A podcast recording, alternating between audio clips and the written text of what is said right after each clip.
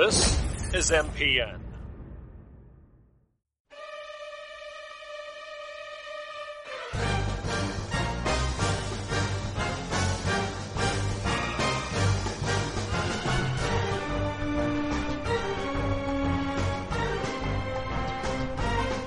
Welcome to MPN.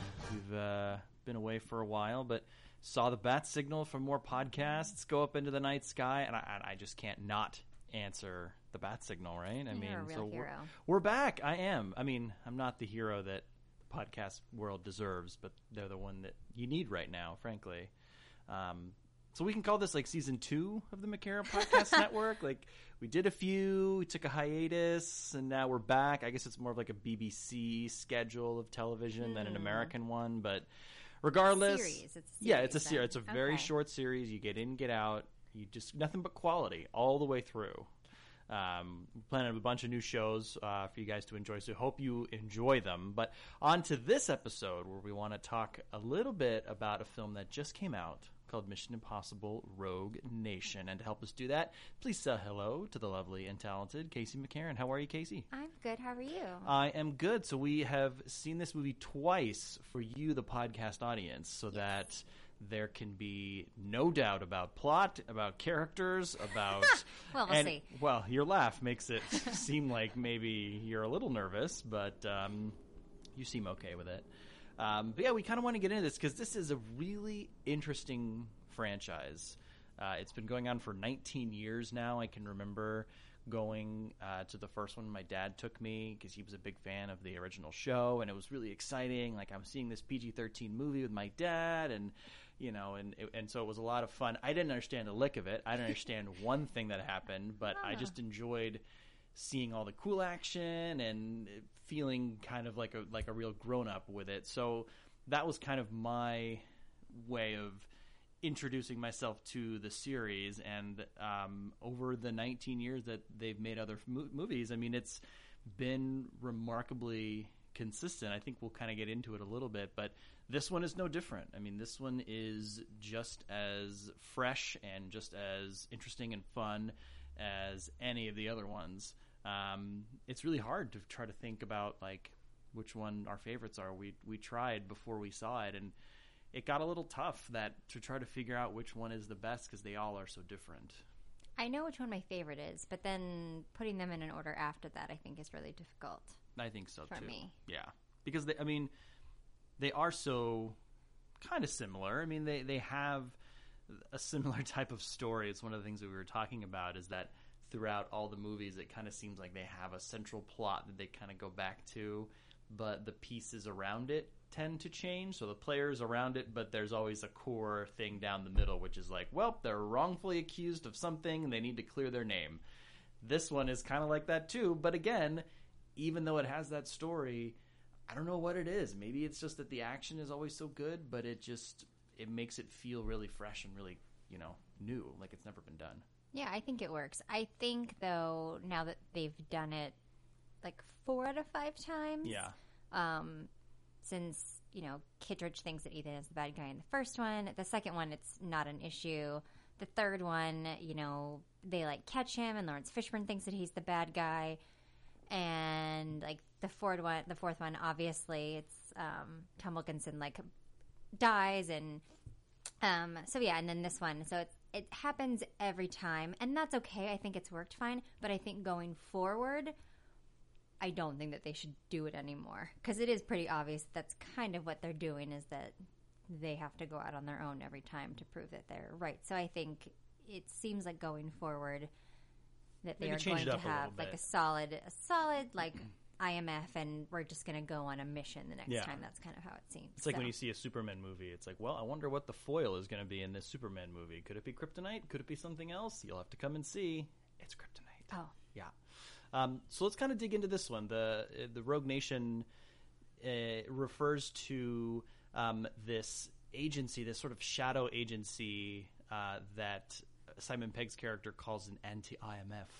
Uh, it's called the Syndicate, and it's made up of these international um, spies that have either been disavowed or have been killed or, or, or thought, thought to be killed or uh, you know presumed missing or anything like that and they are coming together to basically create this sort of new world order um, through chaos, essentially.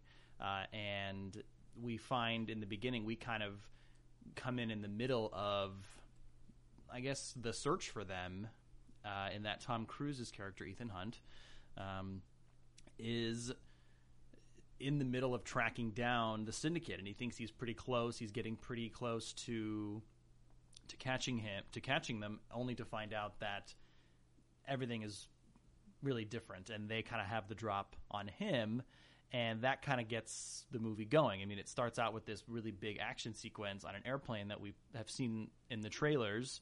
Uh, where Tom Cruise is hanging off the side of an airplane, actually hanging off the side of a flying airplane, and is trying to intercept some nerve gas that uh, was on its way to cause havoc, really. Um, and I mean, the, just right off the bat, I mean, they're always pretty known for the, for getting a a good bang from their action sequences, and this this one it immediately begins with the scene that you see in the trailers, and you kind of think, "Well, I hope this isn't the climax. Hope they're not ruining the climax." Not only are they not ruining the climax, it's the first scene in the movie. They're like, "This is we're just putting it out there. This is what it's going to be like forever. Keep going." So, yeah, it's it's really a lot of fun. So, um, so in that, uh, Tom Cruise's Ethan Hunt gets captured by uh, the syndicate and is able to escape with the help of a former British intelligence officer named Ilsa Faust, who is presumably maybe working for the syndicate. You're not really sure. Maybe she isn't working for the syndicate. I should mention there are going to be spoilers abound for this movie. We're just going to go blow through it. We've watched it. If you haven't planned, it if you're planning on watching it, I say go see it and then listen um, because we'll try. I mean, maybe we'll try to tiptoe around it, but generally, it's just going to be no, No. the, the plot. I don't want to. No, this is the word. This is this is the plot. Um, so while all that is going on, there's a an inquiry by the U.S. Senate um, about the IMF, the team that Tom Cruise and Jeremy Renner's characters all work for. Basically, and they end up shutting down the IMF. So it's um, Alec Baldwin's character, who's the head of the CIA, and Jeremy Renner's character, Andrew Brandt, and they are basically, or William Brandt, I should say. They are kind of doing whatever they want, and they're not really getting the job done. Right. So they get shut down because basically they can't tell the difference between them being comparable people who are getting their missions done and just luck of whether or not it just goes in their favor. Yeah. So they decide to shut them down. and sort of absorb the pieces, the best pieces, into the CIA. So we cut to six months later, and both Brandt and Benji Dunn, who is Simon Pegg, are both working at the CIA, and they're trying to track down Ethan Hunt, who was in London tracking the syndicate, was captured, uh, managed to escape with the help of Ilsa Faust, this uh, the, the the British operative, and has been on the run ever since. So it kind of becomes the CIA trying to hunt down Ethan Hunt while Ethan is trying to hunt down the syndicate. So everybody's trying to stay one step ahead of the other, really. Um, so then uh, Brandt he recruits uh, Ving Rhames' character Luther Stickell. It was good to see him in this movie to try to find him, and they start jet setting all around the globe, to, going to Cuba, to Morocco. They go to London. That's kind of where a majority of the the the big action stuff takes place. Into where? Vienna? Vienna as well, yeah, um, for the uh, for the opera. So, I mean, that's just, I mean, that's what the first half, pretty much. I mean, we're talking about, Yeah, A and- lot of it, I mean, really, in general, it's it's him trying to, you know, with the help of these people, but um, sort of on their own, try to stop um, Solomon Lane, who is the a former British intelligence person, um, who created the syndicate, Mhm. and looks and acts like Steve Jobs. yes, he dresses in all black. He's got that black turtleneck and he's got the glasses on at the end and Mm-hmm. he looks like Steve Jobs and I feel like it's very much he doesn't really want to get his own hands dirty very often. Like Yeah. he shoots a gun a couple of times, but mostly it's him, you know Delegating. Yes, delegating to all of these people, which is basically what the Steve Jobs trailer like Yeah, which portrays is the trailer- him yeah, the- the- as, which we've seen twice now before this movie, of like Yeah. where he talks about like you know the musicians play their instruments, he plays the orchestra. Like it, Yeah. it just it's right there for you to notice. So very little is known about Lane, the bad guy, uh, throughout. You know, you get little bits and pieces from Ilsa, uh, which I thought was a nice little touch. The, this woman's name is Ilsa, and they go and meet her in Casablanca, Morocco, which I thought was I, I that had to have been on purpose.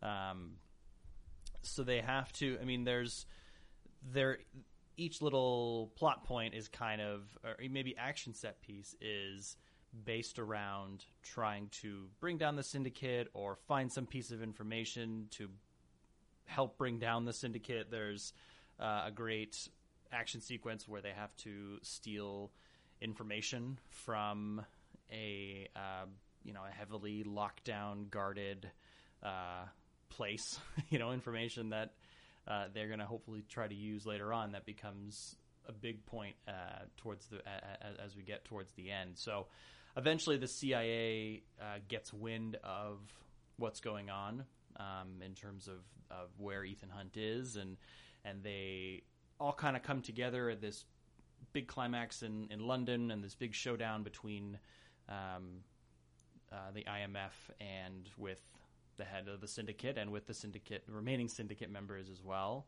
um, with some of our other main characters placed into peril, um, and uh, and yeah, and they save the day, right?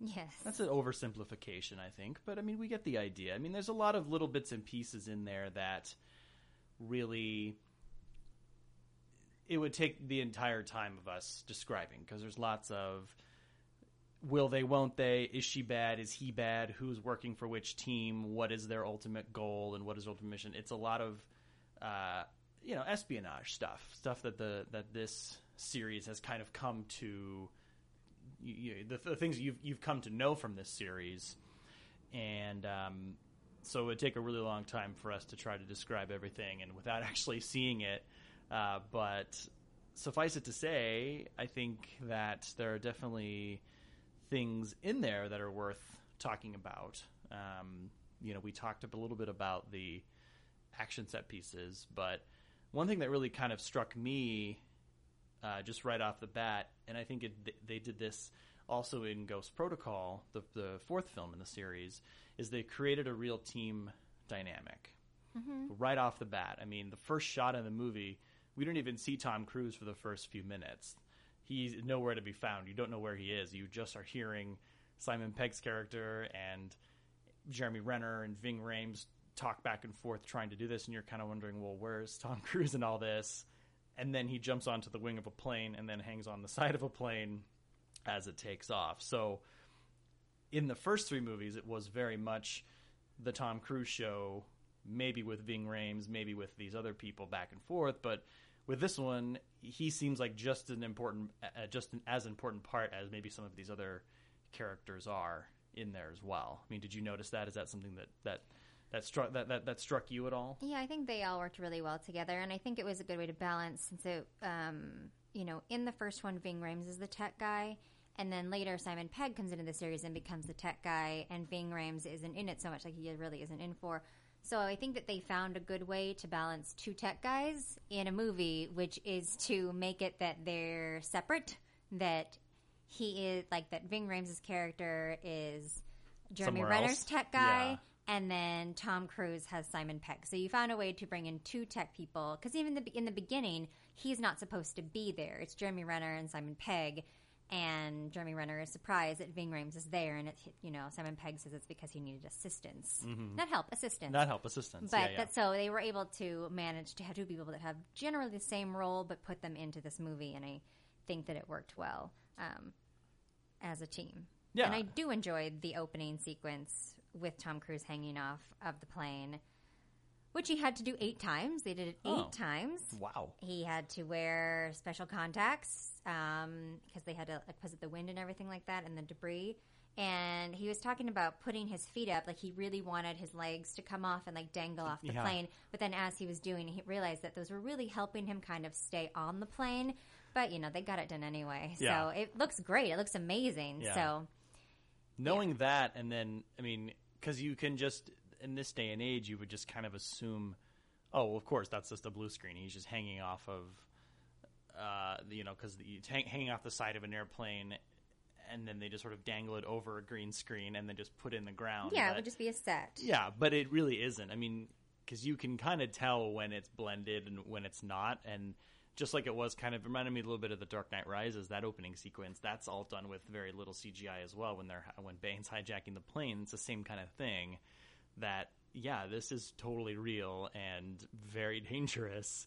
And there's a reason why he would have fired the insurance company from the last movie um because they wouldn't let him climb the the tower. Burj but Khalifa, yeah. yeah, but this is, but you know, in talking about how this movie fits in with the other four, that plane section basically in the beginning is going to be the one stunt I think that we remember.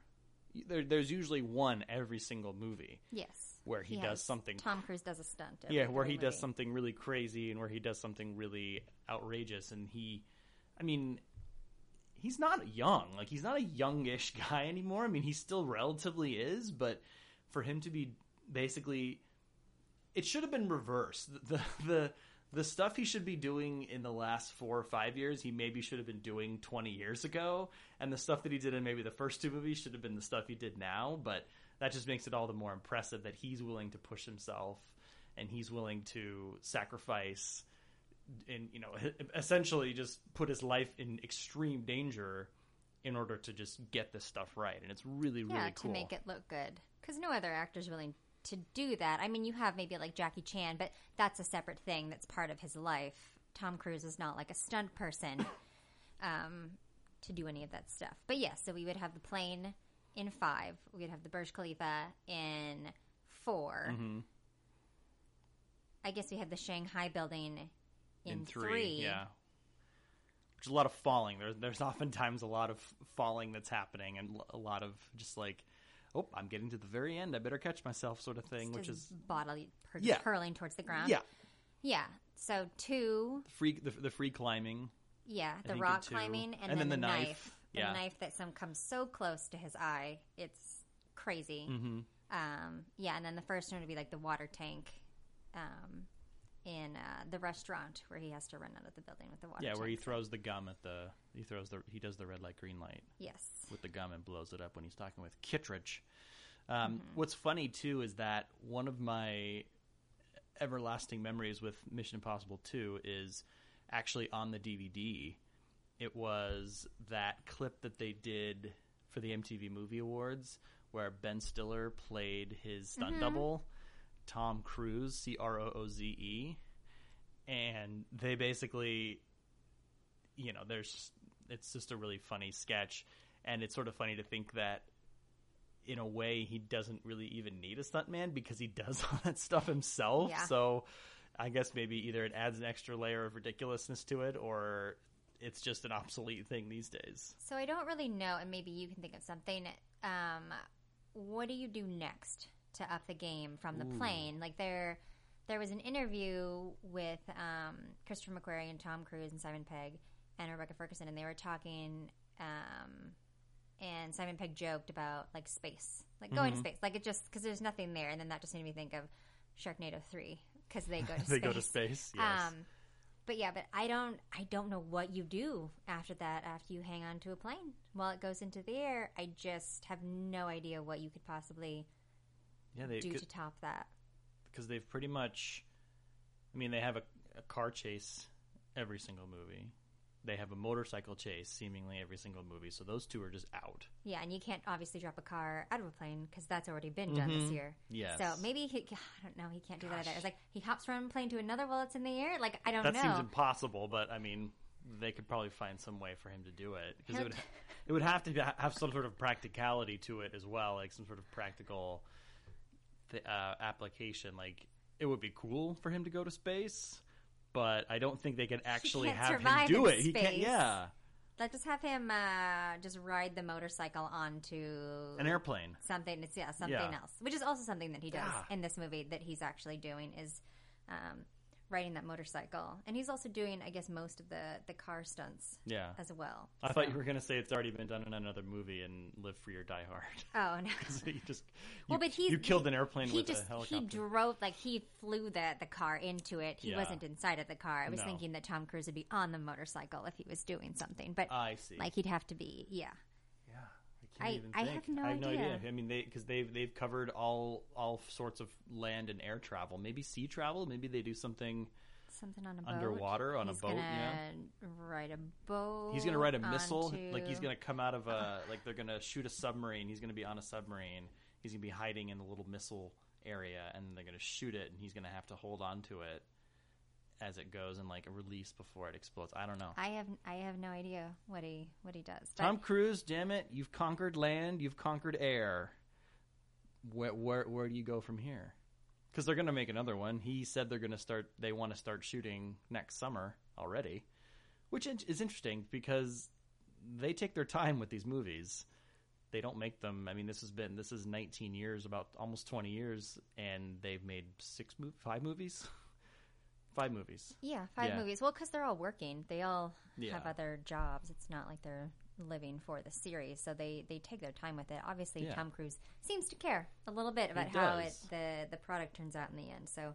Um, But that's he's always done that. I think he's always had Yeah. that passion. That's the one thing you hear about him is that he's passionate about every project that he's in, and he gives it his all. And he is just the nicest guy in the world, and he's great to work with. And it shows when he's doing things like this, and he's passionate, and he looks like he wants to be there. But anyway, so I did enjoy the opening. I didn't get that like I didn't think that we were already like in the middle of the syndicate though. Like I assumed that job was like they're finishing that job and he was going to just get his next mission and it was just that instead of him receiving his next mission, the syndicate had decided that they would just like tamper with it and they were going to get him then. I just thought it was like a new thing. Maybe I'm wrong, but I just assumed that like well that's what we were starting off. Like he obviously was aware of them a little, you know, like before. Yeah. Um, but that the before the plane stunt had nothing to do with um, the syndicate. Yeah. But I could be wrong. Um, but I liked that um, Solomon Lane was introduced right away. I was glad that that happened right away, and I think that they're trying to do different interesting things. So They've built with the different devices for him to get his missions, where it was like the tapes or the sunglasses or the disposable camera Yeah. um, or the phone booth. And I feel like at the phone booth, it's like, well, we're going to make it a little bit different. So it's like We're using a smoking pe- in the yeah. first one, the sunglasses explode, and then we have, but then it's like the phone booth, it like doesn't self destruct right away, so he has to like hang it up. So then we turned it into a joke, and then in this one, it's been tampered with, and they got to him before. So even that, I feel like, is something small Mm-hmm. Yeah. that is evolving in every film to keep it fresh. And then instead of dating themselves, like with the disposable camera, it's just like, well, we're just going to go retro. We're just going to go back it's to records. we know that it's something that you know is not maybe Yeah, in the third one, he gets his mission by looking at a, disp- a Kodak disposable camera that you would buy at Disneyland or something, and he gets it by scrolling through the image. It's very, very weird to look at. Even now, I mean, it's not that old; it's less than ten years old. But even seeing him use one of those things, I haven't seen those in about that amount of time in so long. Um, so it was really interesting to see that, but. Um, but yeah, I mean the the you talk about Lane being introduced. He one thing I think that this that this movie had at least over Ghost Protocol a little bit, and some of the others is that it had a clear, concise villain. It had a very good villain. He seemed like he was controlling everything. We talked about the Steve Jobs corollary, but he was interesting. He kind of had that villain snarl to him. His his British accent is not uh, it, it, it's it's not refined. It's very dirty and oddly soft spoken. yeah, but but you could tell that there's evil seeping under the surface. There's that one scene when he's when they're when basically Ilsa has to come back to him because Ilsa is playing both sides. She's playing the syndicate. She's basically gone undercover to try to um, infiltrate the syndicate and is also reporting back to both British intelligence and is kind of playing with IMF a little bit. So she's sort of going back and forth. And I think the the movie does a, a pretty good job at different times making you doubt her intentions one way or the other. Um, but at a few different moments, she has pretty much messed up, or IMF, or someone has come in and sort of blown her cover a little bit, and she's had to go back and sort of grovel to to Lane to try to get her job back. And there's the one scene at the graveyard when she gives him the disc that, that they had to, you know, risk life and limb for, and he finds out it's empty. And instead of just blowing up, he has this very restrained, like he puts his hand very gently on her on her face and starts to kind of grab it, but not really grab it. Like Yeah. there's so much anger that he has bubbling under the surface, but he just keeps it so composed, and that was and that would be very difficult for somebody in his you know with, with his amount of power to just be that restrained about it. So I mean, it was a good job acting, and it was a in, and it was a good job with the character as well. Yeah, well, he's a bad guy who's very much in control. So he doesn't like it. He doesn't make big movements, and that's the idea is that he would be manipulating everyone to do exactly what he wants to the point where, you know, Ethan almost seems to go a little crazy and come unglued because it, Lane is just so many steps ahead of him that it just it's inevitable for it to work out the way that he wants it to. So I think that's why is he's just he's so you know I always like villains, and Lane is one of them. I like it when villains are written where they are basically able to predict what will happen and set the chess pieces in motion. Um, the bad guy in Furious Seven and Furious Six is a little bit like that, um, where you only get close to him if he wants you to, or he, you only end up in a certain spot because things have been put into motion well before. Um, and so, how do you defeat somebody like that? How do you defeat somebody who has put all of these dominoes into play? Uh, so, I think that that's that's a really interesting thing, and I think it's a lot of fun to watch on screen because it really, really tests the heroes, and there actually feels like there's stakes, which is something that this that this movie and most of the movies do. You actually feel like there are there is something that will happen, a major event will happen, or maybe your characters are in danger at some point and and so you really feel that there's some drama to it i mean tom cruise obviously isn't going to die so he's not going to you know, Even though that, I feel like they they sold well because usually it's not he can't die. Like he's just not going to. We're just going to watch him do this stuff, but you still get nervous for him the way that they build the tension. And I think that they do that by having so many um, different conflicts in the same scene. So, for instance, when they have to go, you know, and steal the disc originally, it's like, all right, well, we have to break into this place. Well, we have to get like, you know, there's a fingerprint identification. They're going to see the way that you move. You have to have like a special key ring to get in. There's also water that's flowing into it. We have to go into that database. So Tom Cruise is going to have to hold his breath for four minutes. He's also exerting himself. So like that's well three minutes. But then I thought it was I guess those two minutes and then the extra minute to, to, to three, change it and then yeah. I guess it was him exerting himself. yeah Um, but then you know he gets in there, and he also there's this like metal thing that's spinning around, so he has to be very aware that this thing is you know continuing to come around. And then he has like multiple this. He's switching out, you know, like this little information. software information Yes, yeah that looks exactly like the old one, which I understand. But then, of course, at one point, the metal thing that's spinning around takes him with the current, and you can't tell which one is which. So they have all these little things that are just sort of like upping the ante. And then, like the like Ilsa's job is to shut the water off, but you know the company turns it back on. So you have so many different things at the same time that are working against them that it really helps to up the tension. Versus if it was just well, he just has to hold his breath and then put in a different little card, and it'll be okay. So they do all these things, and he does. At one point, it's like, well, he can't hold his breath forever, mm-hmm. and so it seems like he could die. Like they just, Yeah. you know. So and she ends up saving him, and um, yeah. So I think that even though you know that like Tom Cruise can't die, you still go along with it in the story. You don't. You're not thinking like, oh, he's gonna make it. There's no way. It's like mm-hmm. no, you completely. You're you going get with caught it. up you with get sucked it in the story. you see well that's just one of many wonderful action set pieces that they have throughout the movie there the the that's a good thing that you brought that up because there are a lot of them really have this multi-layered feel to them um, there's a, a great scene in Austria where Benji is wins tickets to the Austrian opera, to the Vienna opera, uh, but only to find out that Ethan is the one who brought him there to try to help track Lane and track the syndicate and everything like that.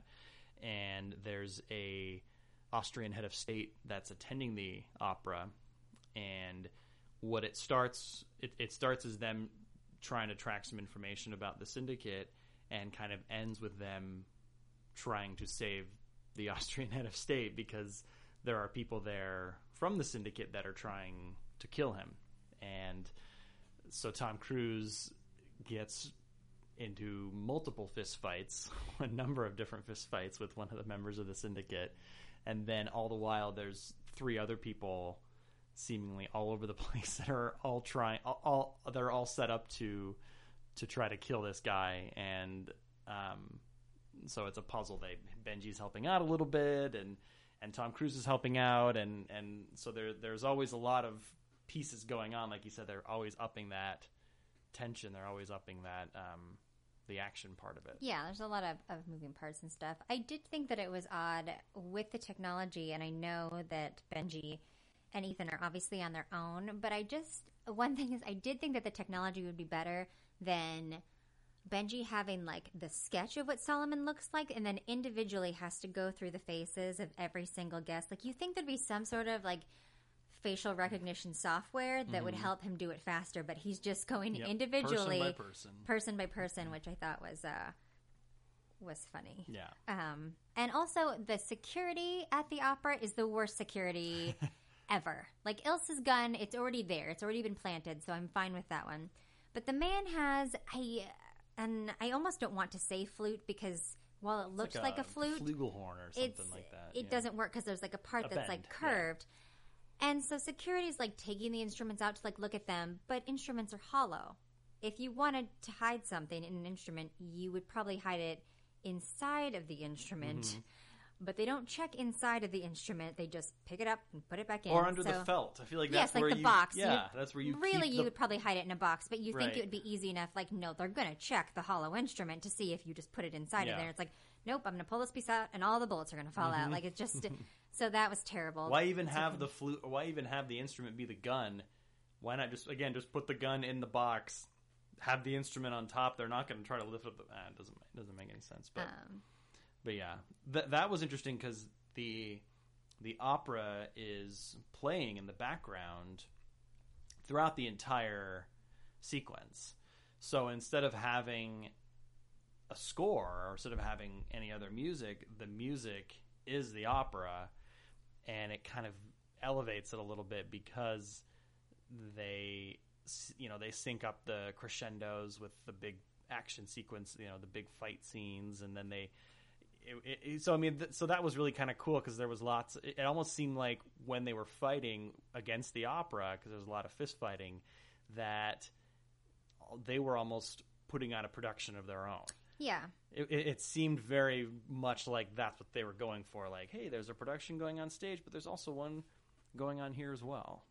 I thought that was really that that was a nice juxtaposition, a nice little piece in there. yeah, it worked really well to have the to have the music in there. And I don't know the names of the songs, even though they're very recognizable. And I just think of them as like Andrea Bocelli sings these. You'll probably hear one in Las Vegas as you walk down the strip. You're going to hear this as there's like a water fountain that's going on at the same time. It's called Turandot, Turando by Puccini. So you can look up that if you want to check out what music was in that scene in Mission Impossible Rogue Nation. Well, along with like the action sequence at the opera, so the one later, um, like the water one. Yeah. So I feel like they had to up Ghost Protocol. So in Ghost Protocol, they had the Burj Khalifa, which goes, Which is the giant tower it's the tallest building in the world. Which which he scales basically. Yeah, yeah that he's just like swinging on and using suction cups on Right. and everything like that. If you haven't seen in it, the fourth it's one, wonderful. It's amazing. It's Yeah. probably still my favorite action sequence in all of them. I think in all of the movies, that's probably my favorite one. Is that whole scene because not only do you have that, you have um, the woman who killed Josh Holloway's character fighting I- Paula Patton inside the building, Mm-hmm. Yeah. along with like Benji and Jeremy Renner and um, Jeremy Renner's Yeah. character that are trying to have like the switch faces and pretend to be like it's just Yeah, it's great. There's so many moving pieces, and then that moves into um, the sandstorm car chase after that. And so it's like, well, how do you top that. And I feel like in this one, it's like, well, Tom Cruise almost dies. We have like this whole like water action sequence while Simon Pegg is trying to sneak into the building. And then they have like a car chase that happens. And then after the car chase, there is a whole motorcycle chase. Immediately. Uh, we're, we're, we're talking maybe 30 to 45 seconds in between all of these action, action sequences. So it's punctuated, the car chase is punctuated by Tom Cruise driving the car backwards off of a building. Yeah, and like a staircase, like Yeah. stairs. He's just going backwards, which crashes. They almost die. they flip then- over and yeah, they almost die. And then again, just 30 seconds after that happens, Tom Cruise is up out of the car into a motorcycle chase. Well, he also grabs his sunglasses, his Yes. LGR sunglasses, which you know, like the product placement in this movie, while not like in your face, some of it does stand out very well. So I feel like you know you can wear your LGR sunglasses while on your Nokia phone, driving in your BMW on your way to the opera, and then you can go home and you can play Halo Five on your Dell computer Yeah. dude, you're getting a Dell computer. Like just all of that. Like it's all just there. But um, yeah, so they feel like they had to up it, and it's going to have three action sequences together instead of like just the two. yeah. Um, before, but I don't understand how Ilsa's character. She Because we talked about how she's playing all these different sides, and there are different times where she's had to sort of go back with her tail between her legs and explain to the head of the syndicate, Lane, what happened, or how did I screw up, or how did I let this guy get away, and he, she's just basically trying to convince this guy to basically keep her alive, and just then basically convince him that I'm still an asset, I still can be in play and be useful so that she can continue playing all these sides. But go on. And I do buy it. At the opera, she is supposed to um, be killing someone, and then he sent two people as a backup to kill her if she doesn't go through with it. But she tries to say, well, it's Ethan Hunt's fault that this didn't happen. It's like, okay, that could be it. He could have gotten in your way, and that, that's fine. And in this one, they break in to steal the disc. They have the disc. She flees from um, Ethan and Benji and she's supposed to be leaving with like all of Lane's guys, but she knocks all the motorcycles over. She tries to get away from them, and she does, and then she comes back. And I don't see how she would explain to Lane that that happened. Like I don't. Yeah. And she tries to say it's like, well, because I'm not really sure. You're a terrorist. You want to kill people. And then she finds out when they test the disc when she shows up that it is blank. She did not know that it was blank. Right. But now she has fle- fled, come back, and the disc is blank, and I don't see why he doesn't just kill her. Well, there's a scene in between those that I think might explain it. Well, I don't see how it explains it to Lane. I mean, I see No, why it- she has to go right. back. It, it doesn't explain Um, it to Lane, but there's a scene where she goes back to London with the disc to speak to her handler, Atlee, who works British for Intelligence. British Intelligence. He ends up. We find out he remotely deletes the information on the disc that she is then going to take back to Lane so that he can access it or whatever. Um, but I think her th- her idea was that if I have this disc, if I put it into the hands of our British intelligence, then I'm out. So she's burning a bunch of bridges because she thinks I'm going to get this at no at any cost. I'm going to get this disc into the the hands of the good guys, and then they're going to say, "Okay, that's it. You're done. We're going to bring you in. Good work." So she didn't expect to have to go back to do that, which is why she worked so hard to try to bring no, I disc. Yeah. I get that. I don't get why when she goes back, how she would justify doing that to Lane. Like I don't see how she'd explain like. Well, you know, I'm just not sure about you being a terrorist, so I just decided I'm just gonna knock all your guys down and I'm just gonna run away when they shoot at me. But then I'm just gonna come back because I was like, well, maybe I'll try this terrorism thing that I signed up for. Um, You feel like he wouldn't buy it, like yeah, like I feel like to- yes, to- I feel like you know he would obviously check the disc because it's the thing that he really wanted. But then it's blank. It's like, all right, well, I'm just going to kill it. She's more work than it's worth. Like she's not getting me. The, she's not getting done what I want her to get done. yeah. I want her to kill somebody. I want her to kill Ethan Hunt. Like I want, I want all these things to happen. She's not delivering on any of them, and so I feel like he would just kill her because I mean, what happens next is he basically uses her as a messenger to go to Ethan, but he could have just found Ethan on his own. He doesn't really need her.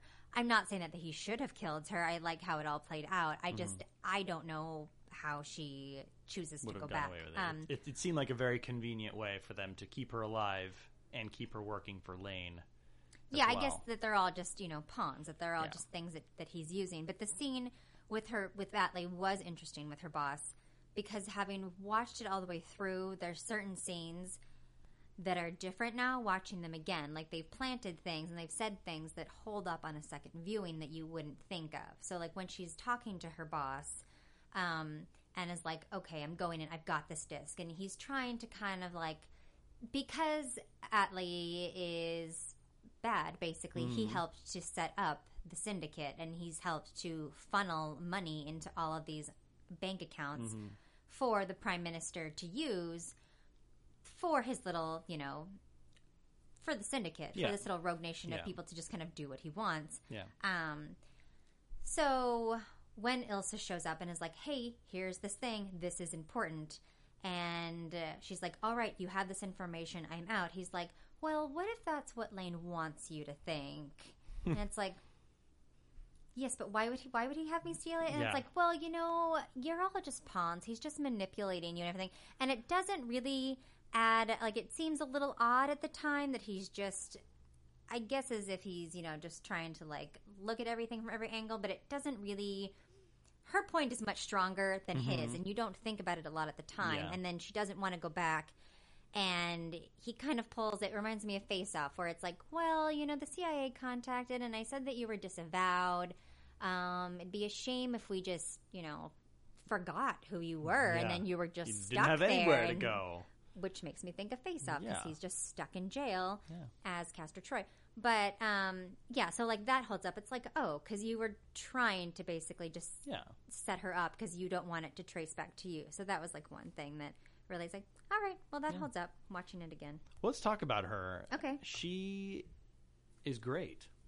she I think the job. the char- the acting she, she she's she does a, uh, a, good acting job. But she, the the character also very strong woman Mm-hmm.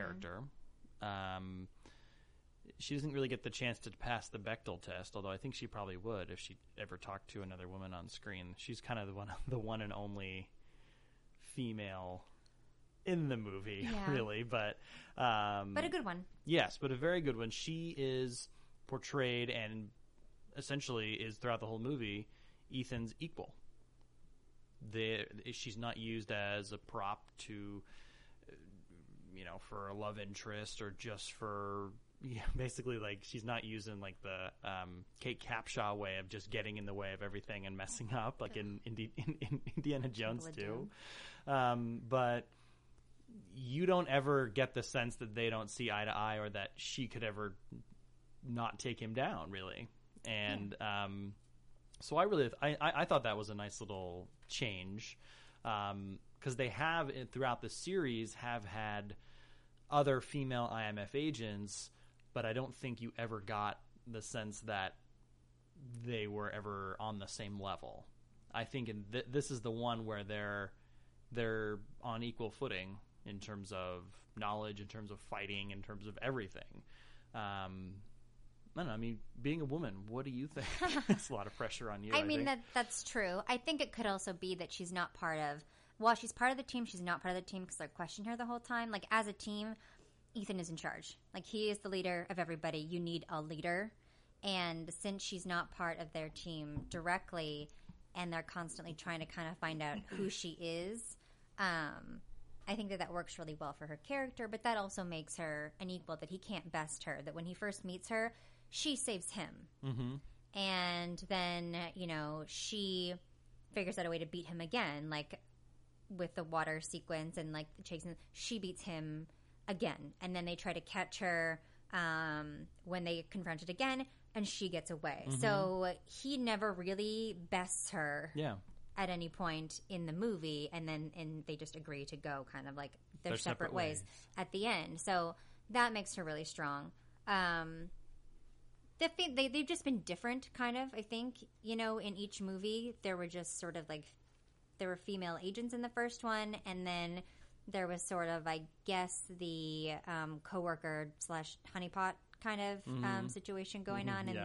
the in the first one and then in the second one you have Thandie Newton who is the thief who I guess I mean trying to recruit her to work. She's not an IMF agent. She's just a, No, she's a a common thief. thief. Yeah, um I mean she's supposed to be strong, yeah. you know. Um I mean, she but- drives a car on, on a cliff, basically. She kind of stands toe to toe with him for a while as they're driving on the cliff in the yeah, second she one. she definitely has skills and she pushes him. I think it's just the only reason why it may seem that way is because she's set up basically to as like a romance though. as like she's gonna Mm-hmm. Yeah. Ghost again as a love interest for Dougray Scott. So Which, speaking of the second one, I know we're, we're jumping around a little bit. One and a half stars on Netflix? one and a half stars from the Netflix users. Okay, I know, I understand it may not be have the espionage of the first movie, or it may not be as flashy as the fourth movie, but you know what? It's one of my favorite action movies. It's a good movie. Tom Cruise is awesome in it. And you know what? I won't stand for this one and a half star bullshit. I won't do it. It's not one and a half star movie. all right, It's better than that. It's Okay. much better than that. all right. Um, yeah, and then the third one, it's like, well, his wife. The lead is his wife, so they've just changed it. Mm-hmm. And I don't think. I mean, I think that was an interesting thing to do. That it's just it's going to be his wife. He's going to try and settle down, and you know, he just gets pulled back in. Every time he thinks he's out. Well, and then the last one, I really liked Paula Patton's character. I mean, she was working for him, Mm-hmm. but I really liked her character. She, you know, lost Josh Holloway's character, and so she was out to get the female assassin who killed him. And Mm-hmm. So they uh, were all working towards going to the same villain, but they all have different motives. So IMF has has their motives and they have their reason, but Paula Patton has her personal reasons why she wants to go after this and jeopardizes the whole mission with that vengeance. Really, Well, you say that, and I feel like they kind of try to, you know, blame that on her. I think she's just more emotional. It's not just business, it's personal with her. And mm-hmm. she has the fight with her and does kill her, but it's not that she was like thinking about it and decided to do it intentionally to jeopardize the mission. It's just they happen to be fighting near an mm-hmm. open window, and you know what? She got kicked out of it. Yeah. So, you know, as you do, well, that'll happen. Those things you shouldn't stand she by. the She practically windows. asked for it. Yeah, So, yeah, and I really liked Paula Patton, and I was sad that she wasn't going to be in this. And having only seen Rebecca Ferguson in Hercules and mm. not being impressed with that film, I wasn't as excited that we weren't going to get to see Paula Patton again. But I think that Rebecca Ferguson did a great job. Like, I'm really glad that she was in this one, and I think she did a, a great job. Certain things about it, about Mission Impossible, I feel like they get to the point faster or they can be more realistic. And one of them is that Rebecca Ferguson, Ilsa's character, wears great shoes. She wears high heels in the movie, but when it comes time to do stuff, she takes them off. Mm-hmm. She does. She can Yeah. wear the amazing shoes, but to really get stuff done, she's going to take them off. And they make two points of it in, in the film. are you doing? Are, are you going to make a reference to what I think you're going to make? a Yes, I to? am. But like she does it in the first one when she like and she's gonna fight and saves Ethan, and then again they have to go on the run after the opera, which she's wearing heels Mm-hmm. because she's at the opera. It makes perfect sense. She's all dressed up to blend in, and then you know what? They've got to go on the run, so she's gonna like take them off, and uh, she's gonna run. Has there been another female character in, say, ah, I don't know, maybe uh, one of the biggest action blockbusters in the history of cinema? Has has there been a female? Ca- ah, gosh, I'm trying to think. Has there been another character that basically spent the entire second half of the movie running around away from things in her heels that you're trying to reference? Jurassic World. Oh my goodness. We were on hiatus, so we didn't even get a chance to talk about that train wreck, but And- not the movie train wreck, which was also good.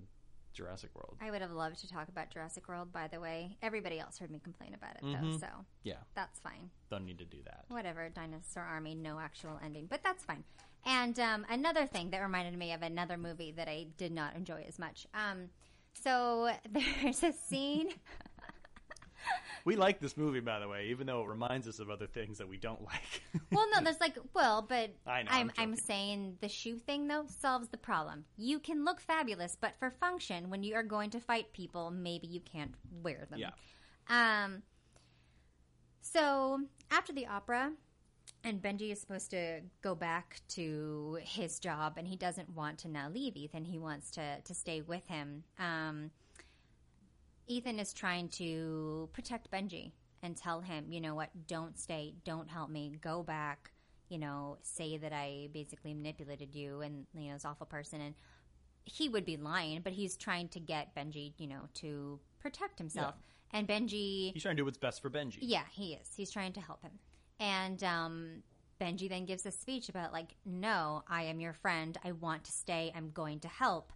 And um, Ethan says, "Okay," and lets him stay, which makes me think of the Expendables three that worked so hard to have um, Barney, um, Sylvester Stallone's character, um, send all of the Expendables away. The older Expendables.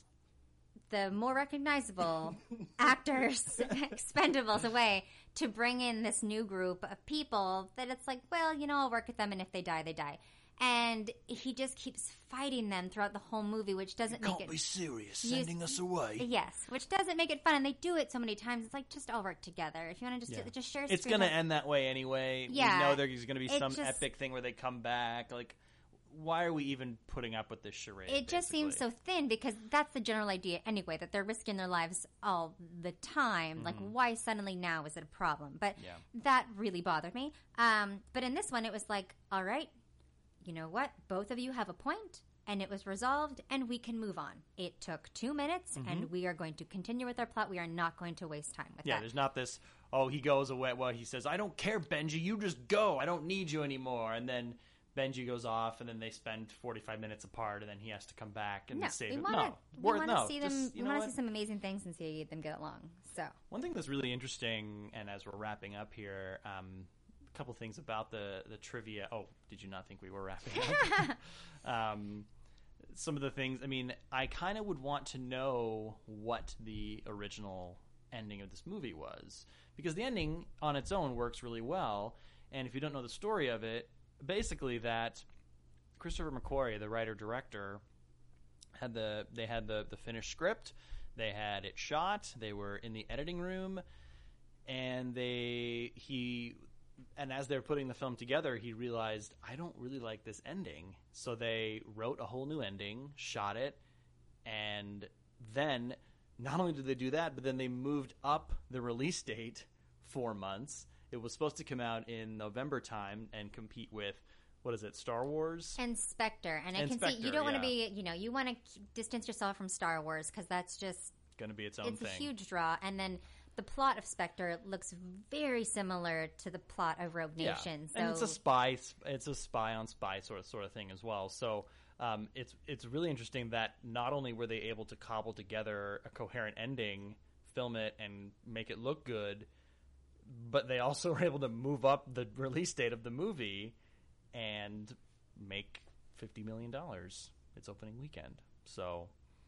I, I- just thought that was really I, I, that that takes a lot of balls to just say you know what I know this isn't working because so often you have a bad decision, you make a bad movie, and there's little bits and pieces where you just go, oh, we can't do anything about it at this point. It's just it's too late. But he bucked that and said, no, you know what? I'm not proud of what I've done. I want to make sure that I leave my stamp on it and that I'm the I make it good. And he did. Whatever he did to it, it worked out. It, whatever he did it because it, it, the movie works great. It plays great, especially the ending, and the ending is it's wonderful. oh, maybe he gets away. Maybe Lane would get away in the end instead. But all right, so basically, um, Lane has kidnapped um, Benji, and he's holding him for Ethan um, to give him the disc. But he wants Ethan to unlock the disc because it's coded. Um, in order to unlock the disc, he needs three points of verification um, from the prime minister. So now Ethan has to kidnap the prime minister, unlock this disc. Um, of Malaysia, the Prime Minister of Oh, Malaysia. and um, then deliver it to Lane. Um, so how they do that is, um, well, um, Jeremy Renner's character actually doesn't agree with what they're doing. It seems so. He decides to bring in the CIA. He calls Alec Baldwin to come because he thinks that Ethan's basically gone a little crazy. He's getting out of control. That he is now going to kidnap the prime minister um, and not, uh, you know, notify British government that this is supposed to happen and stuff like that. Um, but really, it's all a setup, and we get to have the wonderful um, mask reveal that we haven't had. And uh, Ethan um, is playing Atlee. Um, the British and the British government. yeah, guy. Ilsa's, yeah. Boss. Mhm. To reveal to Alec Baldwin's character that the syndicate is real, since Alec Baldwin doesn't believe the syndicate is real, and he thinks that Ethan is basically causing all of these disasters to justify um, the So- well, that he's using the syndicate to justify all these th- bad things that he's potentially done. Well, yes, Yeah. like he's causing these disasters he- to prove he describes why the arson- Impossible yeah. Mission Force is necessary. Yeah. So just to yeah, He basically- describes him as arsonist and firefighter. Yes. that he's causing the fires and then coming in to save the day. yes. Um, So there's this whole elaborate setup where they basically use the mask trick for Tom Cruise to play the British intelligence guy to get the prime minister to basically talk about the syndicate and say and, and essentially confirm that it is indeed real and then all this stuff is for good purposes. Yes. Well, and also to make the prime minister aware that the syndicate um, is actually happening. Up and running. But watching it again, it's interesting because knowing that Tom Cruise is the Atlee character, he never pushes it. He's never the one that's explaining about the syndicate. He's actually like denying it. Like, no, we didn't do that. Like, he's doing what you think he would normally do. And Mm-hmm. it plays well in that scene that he's never the one that's pushing it or like describing what's happening. It's always him kind of like denying it. Yeah. And then other pieces of information are given, and then the prime minister explains it. So he's never doing that, which is really interesting. That it's not like, oh, he's just trying to like force it to push his point home when you see it like later, which I thought was um, really was it, interesting. yeah, it, it was an interesting way to get Alec Baldwin to, to, to sell the deception, and then also for Alec Baldwin to buy what it is that they're selling, basically. Yes. So, um, but yes, I mean it it it it has that, and then there's another scene uh, right after that back at home where at, at the very end where Alec Baldwin, who's the director of the CIA, uh, is then describing to the same Senate committee that they were at at the beginning,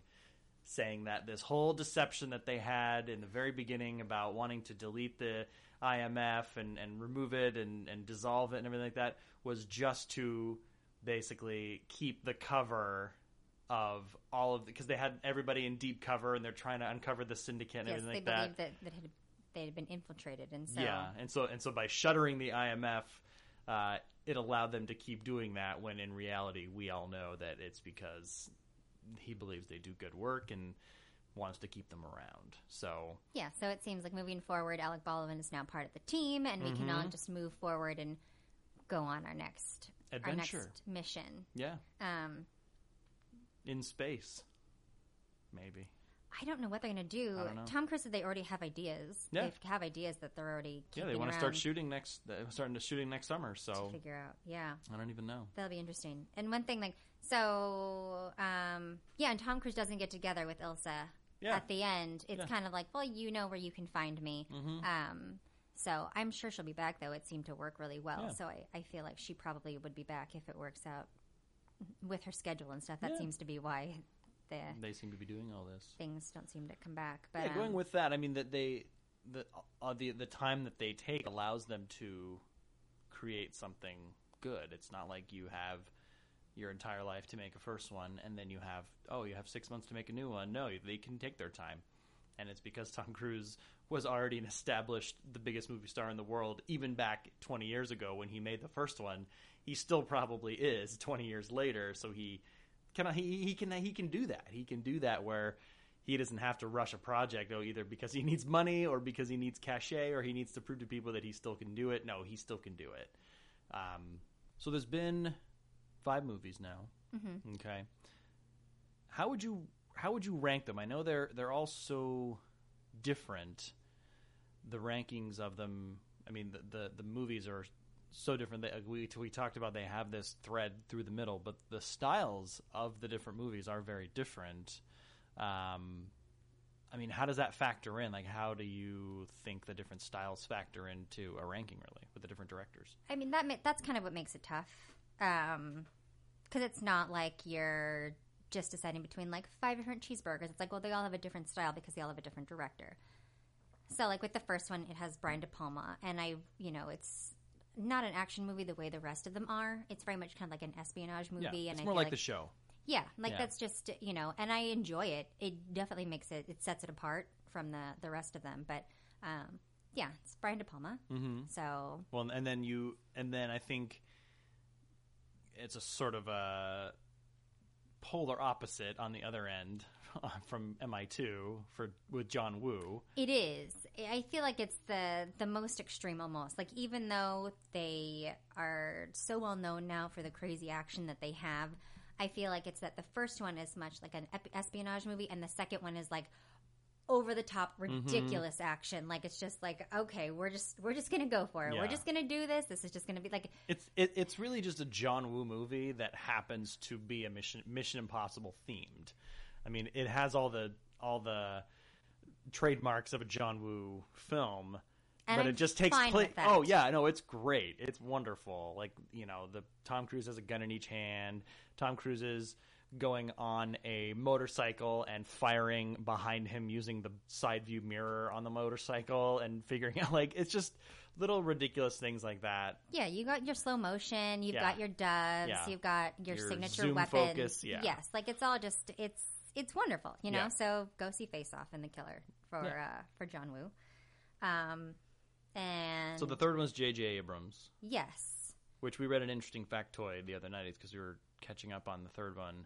That it seems weird to think about it now, but at the time, it was the highest budget given to a first-time feature director. Now he'd done a lot of stuff before then. He'd he'd he'd had success in television, but he'd never actually directed a feature film before. And what was the thing that you pointed out? Basically, that like, oh, now he's making a new Star Wars film. yeah. So now he's making Star Wars, which Yeah. you could say is like the biggest, like yes, it's the biggest project that somebody really can be given. Yeah. Um, yeah, but at the time, yeah, it was just that Tom Cruise had seen Alias and liked Alias. Yeah. So it's like, well, you know, Get hey, this this guy Felicity guy is Yeah. doing some good work. So, yeah, all very different backgrounds. Yeah. When you think about it, it's like, well, John Woo has this like Hong Kong career, and he made some Mm-hmm. really respectable, you know, like action movies that people liked. And Brian De Palma, you know, he did Scarface and like The Untouchables, but Yeah, classic also- crime thrillers. but also Yeah. like some other weird, like like femme fatale, erotic thrillers. Yes. Oh gosh, I remember that when I worked at Blockbuster, um, they had these little DVDs that we would watch and stuff like that, and you'd play and you'd see ads for stuff. And while I was working, there, the movie Femme Fatale came out that he directed, and it described him as master of the erotic thriller, and I was just like, really?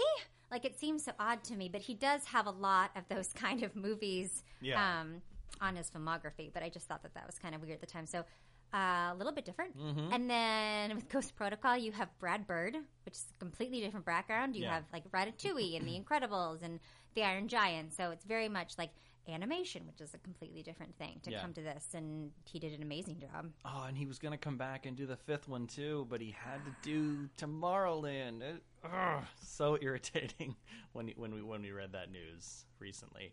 But yeah, with all of that in mind, all the very different backgrounds and stuff. Um, so I probably now uh, would rank them four, five, and then either one or two. It's hard to say just because they're so different, and then mm-hmm. three last. But three is still a good Yeah. movie. It's very entertaining. Philip Seymour Hoffman makes a great bad guy, mm-hmm. and um, That's the only one that I don't uh, that I have only seen once, and I it, it doesn't have a lot of memorable moments to me. I feel like I can pick out little bits and pieces from the other movies that I can either quote or that I can just call up and remember. But the third one doesn't have a lot outside of Philip Seymour Hoffman's performance as the bad guy. I remember the trailer better than I remember the actual movie, which was just that whole I'm gonna if you have a girl, I'm gonna find her and I'm gonna hurt her. Like, and you're like, whoa, Philip Seymour Hoffman's gonna be a great villain.